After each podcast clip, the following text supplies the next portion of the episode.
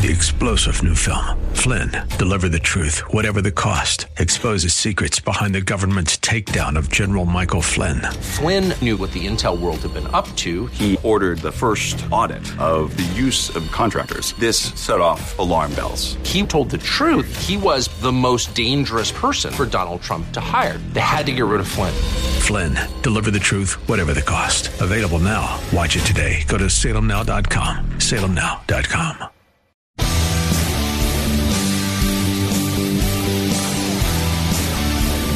looking for truth from God's Word that you can understand and apply to your life?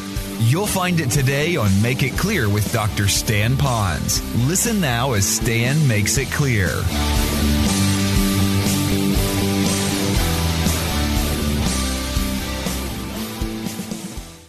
So even though we may cover two, two and a half verses today, we'll pick up a little bit of, of speed as we get further into Ephesians and to really get to know a little bit more about that. If I was to give a, maybe a title for this book, I'm sensing that we could find in this book some great teaching on relationships. And I know that seems to be so just, I thought it's all about the church. Well, it is if I want to talk about ecclesiology for some of you. But ecclesiology is nothing more than the church, and church is nothing more than just people getting together. And people have relationships. And so that's why I'm trying to make it very applicable, but yet remain exegetical and expositional. So it is about people. So I thought I might generally call this God's mind on building healthy relationships. And if you went through the book of Ephesians, you're going to find that it begins by talking about a healthy relationship with God, getting to know who He is, a healthy relationship in praying for others that they would know God. And then it talks about healthy relationships as it begins to show ethnic groups coming together. And then it talks about healthy relationship and what a church should generally be like, connecting to one another. And then it gets more specific in talking about healthy relationships as a person, as a partner in marriage, as a parent, as a child to a parent. How do you have a healthy relationship with an employer and an employee in providing for your family? And how do you have that healthy relationship when there's so much coming against those human relationships? And how do we posture all of that? And then toward the end of the book, it talks about that Paul is saying, give me boldness so I could talk about the mysteries of Christ, which are again relationships with him to us, us to him and one another. So it talks about evangelism. We are going to go on the most exciting, adventurous journey through just a very small book of the Bible. And so I encourage you to be here. Now, staying with that same theme, let me share it with you this way. Um, there are some people that look at the Bible as being a very significant book. And it's a very powerful book. It's, it's lots of people really lean into that book. So it's kind of like top of the pile of all the books that I read. And I understand it might be that, but I want you to know that it's really incomparable to all books that are ever been, been written.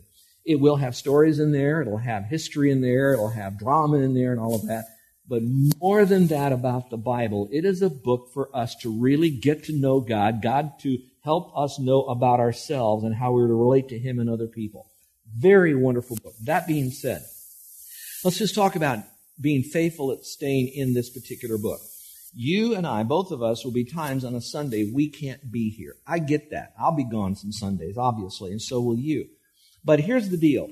The advan- I guess the, the advantage that I have is when I come back to teach, I'm going to take it right from where we left off and I'm going to continue going. Now, if you don't stay connected, let's just kind of talk about what that might look like. If you were to watch um, a television show and it's week after week, like a, a soap opera, so to speak, if you miss a particular episode or two or maybe three, pretty soon you get further behind in knowing what's going on. Can you catch up? Yes. Can you make some um, suppositions? I guess they're talking about this because something else might happen. I think this is really what happened well, if you do that with the Bible and you kind of take a week off from the study or you remove yourself from understanding a set of verses, you'll get great stuff from the Word of God because it's supernatural. But you will not get the accurate flow because this Word is not, is not just an episode here and an episode there and we kind of tie it together with our speculation. It's really a complete flow of biblical truth and we want to keep it going together. Now, keeping with that same thought of like watching episodes, turn it in now to a book if you had a doctor and uh, he had his medical book in front of him and he had to learn how to do a particular surgery, maybe for us an appendi- uh, appendectomy, you would want to know that he got that chapter. He didn't skip that chapter, that he was there to get that chapter, especially if it's on how to perform an appendectomy. At least I would do that. I would want him to make sure, were you there? How did you do on the test? You know, that kind of thing. I'd want to be a part of that. Well, that's why, again, if you have to miss, I urge you to go to our website and download the message. It's not about Stan Ponz. Okay. It's not about, I want to make sure everybody hears me. If you believe that, then I might pray you get hiccups the rest of your life. No, I won't do that. But what I am suggesting though is get that message so they properly connect together so they all build upon it. Now that principle that I'm giving to you right now, that you should take with you for the rest of your biblical life when you're taking a class, when you're studying something, that you don't miss it. And if you do, it's okay. Just make sure you catch up again as soon as possible so you can get it in the proper sequence of what's happening. Keep that in mind. Staying with the same idea. Now let's say you're going to go for a book. And it's a book to help you learn to do something that you really need to learn. You really want to, I'm not talking about some mystery novel, okay? I'm talking about something you really want to learn. Well, when you do that, you want to find out about this book. Okay, I, this, the title sounds good, and I'm reading a little bit of the summary, and that sounds pretty good. Now you want to know about the author of the book. And so is it some guy that's just pontificating on what he believes? He's just kind of sharing with his own ideas, or what is his credentials? What's the background of who this guy is? How do I know that I can trust that what he is saying is going to be accurate from this book and that this book then could really help me? And you also might listen to what a few others might say about that book that's helping you. Now, why am I telling you that? Today we're launching the beginning of the book of Ephesians, and I don't know what your expectation level is. I might have raised it too high with some of the promotion that went out, and I hope that I didn't. But I want you to know that we're going to take again that slow step. So you have to understand what's the book? What's this book about generally? Who wrote this book? What's so special about him writing to us about this? And why should I listen to this book? so that now when you open it, there's an intrinsic motivation. There's not an extrinsic guilt trip that you're placed, placed upon you. is that you really want to learn this book and want to be a part of it. And I hope that that would be the case. So I've already given you a little bit of the summary of the book, but I'll talk a little bit more about that in a moment. But I kind of want to get into this by explaining to you maybe three words that you can take with you on the first three verses. And I'm going to go very slow on some very familiar verses for those that don't know, so that you'll know a little bit more about who's writing, who's it written to, what is he pronouncing, you know, what's the blessing and the praise and all of this. So what are they? So let's begin with our book study, shall we? So number one, we want to talk about the people of the book of Ephesians. What are the people of the book of Ephesians? All right, there's uh, primarily three groups here, and you'll see who they are in a moment. But when I use the word book, because we're opening up the book of Ephesians, whether you have it in the notes in front of you, or you have it in a, a Bible, it's a, a hard Bible in front of you, or whether you have electronic version, those of you that are new, when you hear me say the word book, we generally use that because when you look at the Bible, you see one book here. But it's really like a library of 66 books in it. And one of those 66 books in it is the book of Ephesians. So we refer to it as the book. And you'll hear me say that from time to time. But if I wanted to be a little bit more technical, the word that is used in the theological realm would be the word, it's the epistle. And it's an epistle of a particular writer named Paul. Now, when you hear the word epistle, that's kind of a funny word. When was the last time you said, by Jove, I sent you an epistle? You know, the word epistle really means a letter. And I'd like you to think more in terms of a letter. So whether I say epistle or whether I say book I want you to know it's really nothing more than a letter. Now, it's a letter from a guy by the name of Paul. We'll talk about that in just a moment. But I wanted you to know that this is a letter, and it was written to a group of people who lived about 2,000 years ago. And in your own mind, you might, by extension, say, hmm, this is if this letter was written to us. It would be like a newsletter you get from a missionary. It could be a letter that we would read here from the podium or the pulpit that we would be reading from someone else to you. So I didn't write this epistle. I didn't write this letter. But what I did do is take someone else who wrote it, and together we're going to read it and see what's in it about God, about us, and what we could take home with us every single time we meet. So who are the people? Let's look at the first one. The first one you're going to put there is, is Paul because he begins by writing. I'm going to take a little bite of it and chop it up for you. It says, Paul, an apostle of Jesus Christ by the will of God. Let's talk about Paul. All right. Paul is a is an interesting fella. Uh, Paul really has a wonderful legacy. He really came from the best of the Jewish legacy he could. And his name was really Saul, and that's what his name was given to him by his parents. So this is Saul. So Saul starts out with this great legacy coming from a Jewish family. but not just a Jewish family, but a special Jewish family. And not only that, he was then educated in the ways of Jewish belief systems, academically, religiously, and all the rest. So this guy went to the, the Ivy League teachers of his life to really own the Jewish belief system because he was Jewish. Not only that, upon him fell this passion, this responsibility to now stand up for God because the Jews did that.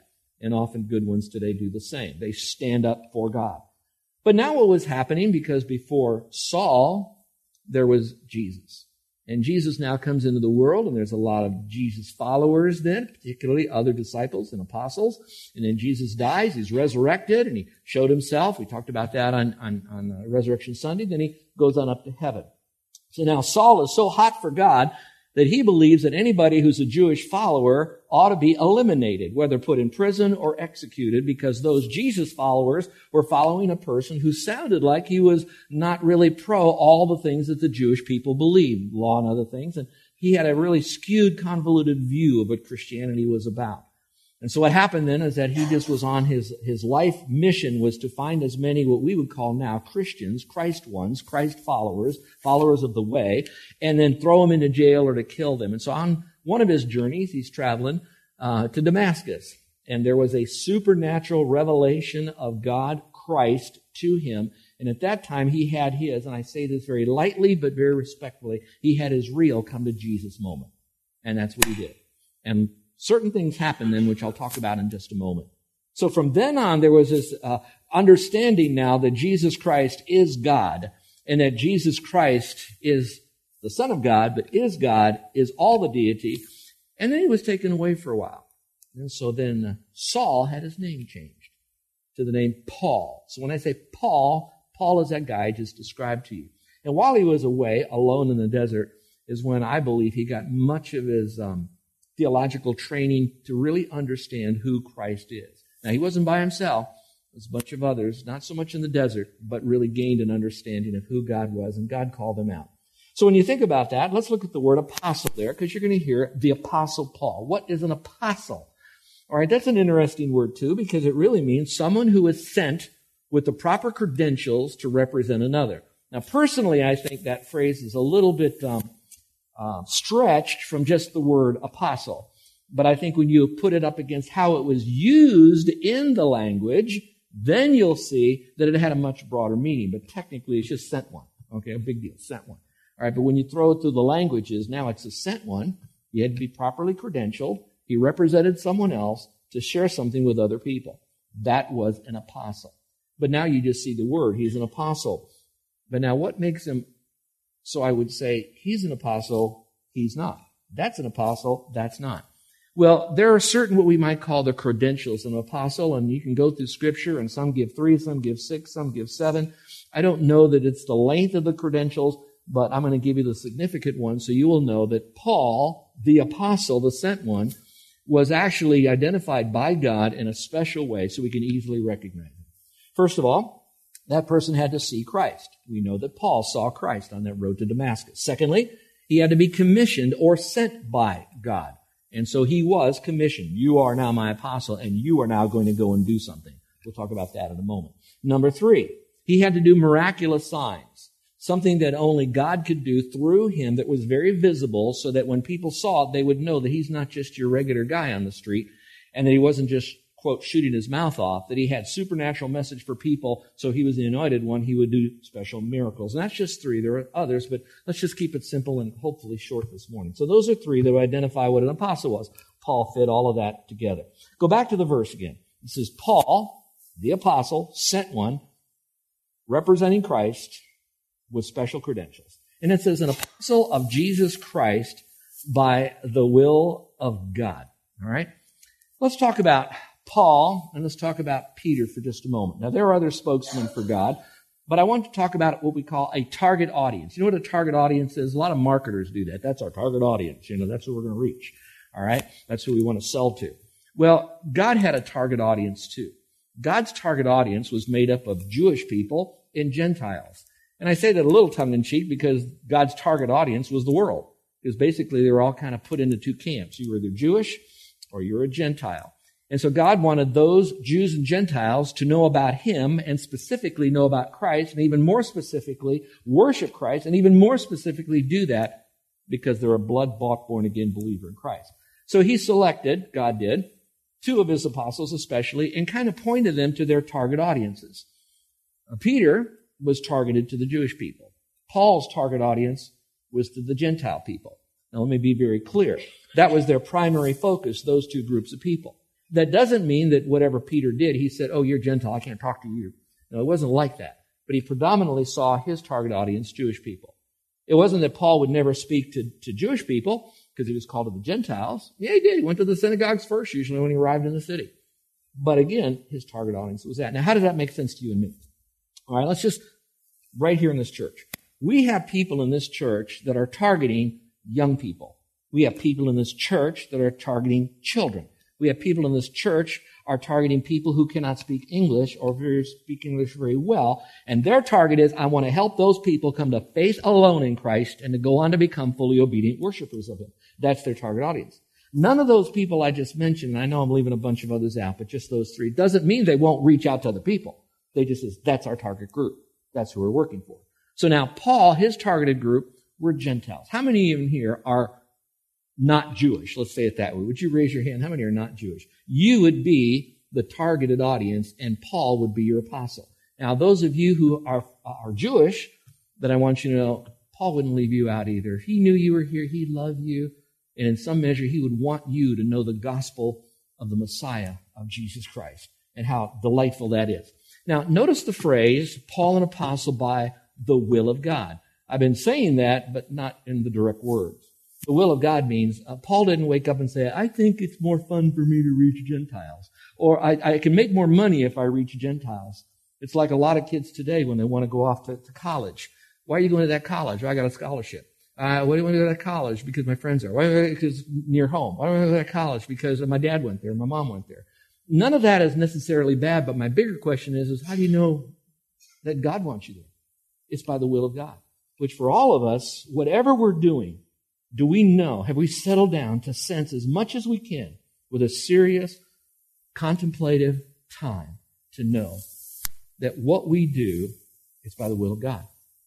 He was an apostle, therefore he did apostle things, but that was like a career to him. His career wasn't 9 to 5. It was 24 7, 365. So that was by the will of God. That's so cool because here's what I'm thinking. God knew me 2,000 years before I was born. And then God commissioned Paul to be an apostle by the will of God. And through his life, he had world class influence that's touching my life now. Stay with me. Now I'm to have world class influence to other people. Paul, an apostle by the will of God. How exciting that is.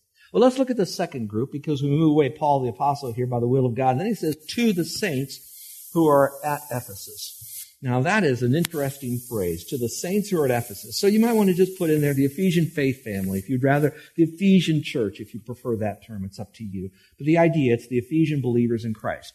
Now, if you will, look up here because I'm going to try to do some things with my hands. I thought about bringing an object lesson, but I, I didn't, and I should have. But uh, do it in your mind. When I send um, a letter to you. Generally, on the letter, it'll have your name and I'll write it to you. If you didn't know who it was, it's not very hard because you kind of flip in there. And it says, you know, from Stan or whatever. You'd know that it's from me. It's a normal thing. But if you took the book of Ephesians, this letter to the Ephesian people, and you hand wrote that out, how long do you think it would be? That'd be a fun thing to do as a family. Try to write it all out if you have to copy it from your Bible and do that as a family. There's a lot in there. Read behind what I'm saying there. But after you're all done, do it all on one long sheet of paper. Now, if Paul didn't put it at the end, you wouldn't know who this was from unless you, whoever it was, unrolled it to the very end of that scroll. Can you imagine how long that scroll would be? You'd roll it out and you'd have to walk way over here and say, oh, oh yeah, that's the apostle Paul. So what they do here is they say right at the beginning, this is who's writing it. This is to whom it is written. So we've already talked about who wrote it. Now we're going to find out to whom did he write this. So it says to the saints we're at Ephesus. Now that's a crazy word, isn't it? Saints. You know, in your mind, what is a saint? Think about it for a moment. To you, if I flew in from Mars and I heard you use the word saint, and I said, Whoa, what's a saint? How would you answer that question? What's a saint? So what I did is I decided to go to the American Heritage Dictionary to get my definition of a saint. And here's what it said. A person officially recognized by a religious group as being entitled to public veneration, almost worship, as being capable of interceding for people on earth. In other words, you go to the saint to get to God. One who has been canonized, that means specially identified as that kind of a person, almost like next with God. Another answer, according to the dictionary, says it's a holy person. Another one says it's a charitable, unselfish, and patient person. Now, when you read through all of that, you get a lot of different answers. One, it goes all the way over here to someone who is like a God, to someone who is very, very special, to someone who's just a good guy. All right. That's what it would say. Now, here's where you have to go for your definition if you want to have a biblical understanding, especially when you have friends out there that'll say, that's saint this and saint that, and I have a good saint this over here, and I got to go through that saint. How accurate is it? Now, by the way, by the way, just like going through a dictionary, we don't want to get our answer. We also don't want to get our answer, answer through some kind of religious writing. We want to go right back to the source of accuracy, and it has to be the Bible. So the real question is, is what's a saint according to the Bible? Well, actually, you're going to find it a couple of times in Scripture, and the word reduced to the most accurate mean is a very simple one. And it means someone who is especially set apart for a purpose in glorifying God. Now, when you take that word and you run it through the grid of other places in Scripture, not through some man-made writing, through Scripture, you're going to find that that is referring to those people who have trusted Jesus Christ as their Savior. When they came to a point and they said, I'm a sinner, I need a Savior, I'm placing my faith alone in Christ, the moment we have trusted Christ as Savior, we became a saint. Listen carefully. We're not a saint because we do saintly things. We're a saint because we are in Christ because of what He's done for us. Do you agree with that? All right, so would you look to the person next to you and say, I'm a saint? Now look at the next person and say, You're a saint. It's never louder when we do that, I know. Now again, it's not because you acted saintly. It's because you became a saint the moment you trusted Christ as Savior. The moment you, set, you trusted Christ, you became a Christ one, which means you're now separated. Watch this now. You're separated unto Him, which obviously implies you're separated from the world value system. You're separated unto Christ's value system. What's that? Scripture. Following and that happens the moment you trust Christ as Savior. Now, the rest of your life, you try to live that out and act like a saint. Not to become a saint, but because you are a saint. So let's go back over it again. Paul is now writing this letter to the Ephesian people because he loves them and he wants them to know the truth. And he says, These are those who live in Ephesus. I think that's beautiful. So you can look at yourself and call yourself a saint. I probably won't you know, look at myself and say, hey, Stan, you're a real saint and all that. I'm just going to say simply this that I'm a blood bought, born again believer in Christ. I say that a lot because I am. And I'm so thankful that God has set me apart for a purpose. And my major purpose is to glorify the Lord, whatever career God has called you to do. So I live a saintly life because I am a saint by faith alone in Christ. We'll go back to the verse. It says, to the saints, and it says, okay, those are believers. I love that. Who are at Ephesus. Now, how many of you ever been to Ephesus? I know some of you have. How many been to Ephesus? Okay. How many been to Ephesus? Raise your hand real high. Okay. Great, great, great, great, great. Did you go to the Walmart there? Probably not. Okay. Because there is no Walmart in Ephesus. But Ephesus did occur. So that there is a city, Ephesus. Now, it's got a name change a little bit now, but basically the Ephesus of the Bible is a very unique city. If you uh, read more carefully about it, you're going to find that Ephesus was a port city. If you looked at a map, it's not on the port any longer. It's not like a harbor right there because it's all been filled in with silt, and so it's kind of moved away from the port. Some cities, uh, if a city got burned, they would rebuild the city further down the road, so it would it would move. So c- cities moving in the Bible aren't necessarily all bad. You have to then not say this is a contradiction. What you got to do is find out why and how did it move. Well, that's not even the big part. Let's go back to it being a port city, Ephesus. It was a unique city. In one of the commentaries I'm doing the study, I, I got this. I really liked it. The commentator was E.K. Simpson, and he said, Ephesus went from a trade city to a temple and tourist city. Don't you like those words? A trade temple tourist. Now, obviously, it'd be a trade city. Why would it be a trade city? Any city that's right along a port or has a harbor, that means stuff's coming in. When it comes to land, they're going to take it, put it on all these donkeys and camels and carts and everything, and then kind of trade that everywhere they went. All right, that's pretty normal that it did all of that then. The sad part from one of the commentaries I read is that the question is, what did they trade? That, that, I did a deep dive on that, and there's a lot of little stuff, but what kept coming up is that they traded in slaves. Now, when I hear that, for us, we go, oh no. For them, that was just that's just doing business. You're listening to Make It Clear with the teaching of Dr. Stan Ponz, founder of Make It Clear Ministries. Make It Clear is dedicated to taking the Word of God with clarity into every person's world. It is the support of listeners like you who make the ministry of Make It Clear possible. You can provide your tax deductible gift to Make It Clear online by going to makeitclear.org. Or you can mail your gift to Make It Clear. P.O. Box 607901, Orlando, Florida 32860. Thank you for helping us make it clear.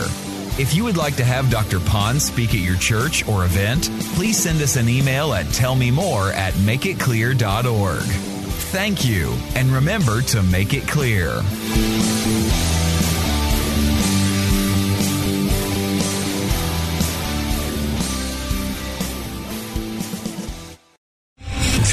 General Michael J. Flynn, head of the Pentagon Intelligence Agency, knew all the government's dirty secrets. He was one of the most respected generals in the military. Flynn knew what the intel world had been up to. He understood its funding. He ordered the first audit of the use of contractors. This set off alarm bells. The explosive new documentary, Flynn, Deliver the Truth, Whatever the Cost, uncovers the facts behind this scandal. Flynn told the truth. He was the most dangerous person for Donald Trump to hire. I find out the worst enemy that I'm going to face in my life is right here in America. They took my assessment and they wanted me to change it. And I was like, I'm not changing it. They had to get rid of Flynn. With in depth interviews, archival footage, and never before seen personal records of the man behind the headlines. I just felt like I was drowning. Flynn, deliver the truth, whatever the cost. Available now. Watch it today. Go to salemnow.com. Salemnow.com.